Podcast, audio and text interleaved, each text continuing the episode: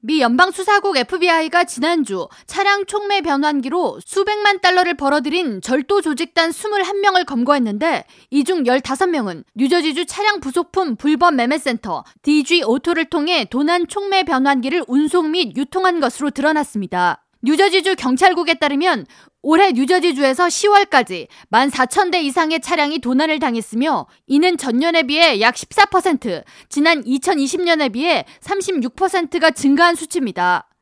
올해 초 머피 행정부는 기승을 부리는 차량 절도 행위에 대한 대책으로 자동차 절도 검거 전담반을 결성했지만 증가하는 차량 도난 범죄를 해결하기에는 역부족인 상태입니다.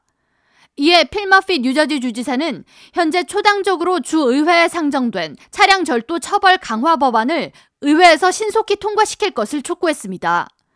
머피 주지사는 7일 성명을 통해 자동차 절도를 방지하기 위해 주 차원에서 특단의 조치를 취해야 할 때라고 강조하면서 의회에서 관련 법안이 통과되면 즉시 서명하겠다고 밝혔습니다. 머피 주지사가 통과를 촉구하는 관련 법안으로 먼저 자동차 상습범 처벌 강화가 있습니다.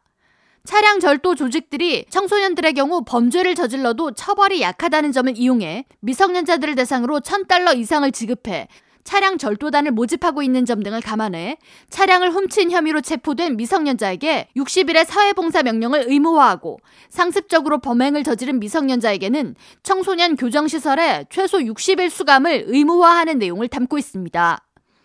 다음으로 촉매 변환기 판매 및 구매에 대한 지침을 준수하지 않을 경우 가중죄 부과와 처벌 강화가 있으며 특정 자동차 절도 도구 소지 및 배포에 대해 범죄화하고 재판 대기자가 재판을 받기 전까지 가택 연금 및 모니터링 강화 법안 등이 있습니다.